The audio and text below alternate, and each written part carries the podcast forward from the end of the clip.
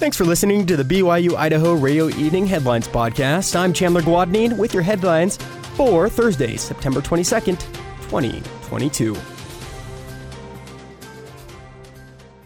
Attorneys for the state of Idaho say a federal judge misinterpreted the law when he blocked part of a strict new abortion ban, and they say another law blocking abortions after about six weeks of gestation should remain in effect. Deputy Attorney General Brian Church asked U.S. District Judge B. Lynn Winmill on Wednesday to reconsider his decision blocking enforcement of a strict abortion ban in medical emergencies.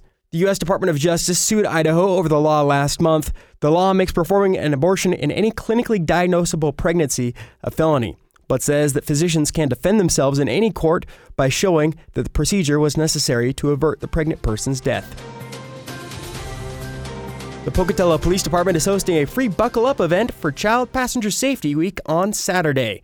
Officer William Brown gave an overview of the event. To make sure your child is properly fitted to the appropriate car seat is really essential to safety when it comes to a vehicle crash. And on Saturday, we will have uh, technicians on site who can help make sure that one your vehicle or your car seat is properly installed and two to make sure that the child is fitted properly into that car seat.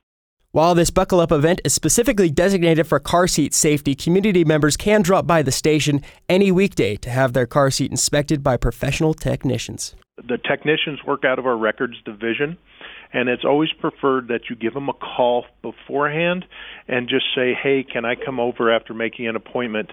Uh, and just let them know you're on the way because our records division is extremely busy.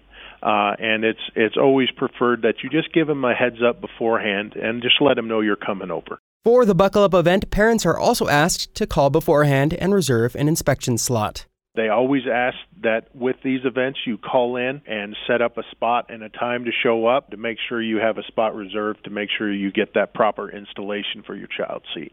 And that phone number for you guys to call in is 208 234 6105. The event will be from 10 a.m. to 2 p.m. in the Pocatello Police Department parking lot. Two local companies are inviting community members to go participate in a book drive for children of the Shoshone Bannock tribes. East Idaho News reports that the Hall Foundation and Just for Kids Urgent Care are holding the book drive until September 30th. Just for Kids community marketing manager Dustin John says there is no public library available on the reservation and the kids don't qualify for a public library card at other libraries. People can help the kids build a collection of their own by donating books that are both new or in good condition. The books can be from any genre and will go to kids ages 5 to 17.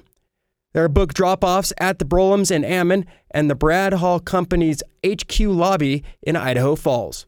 People can also drop off donations at any Just for Kids urgent care in Chubbuck, Idaho Falls, and Rexburg from 10 a.m. to 10 p.m. At the end of the book drive, the books will be delivered to the Blackfoot School District. Have a great rest of your Thursday, everyone. These have been your evening headlines for September 22nd, 2022. You can catch more news, interviews, and great content on our podcast feed. Just ask Alexa, Google, or Siri to play the latest BYU Idaho radio podcast.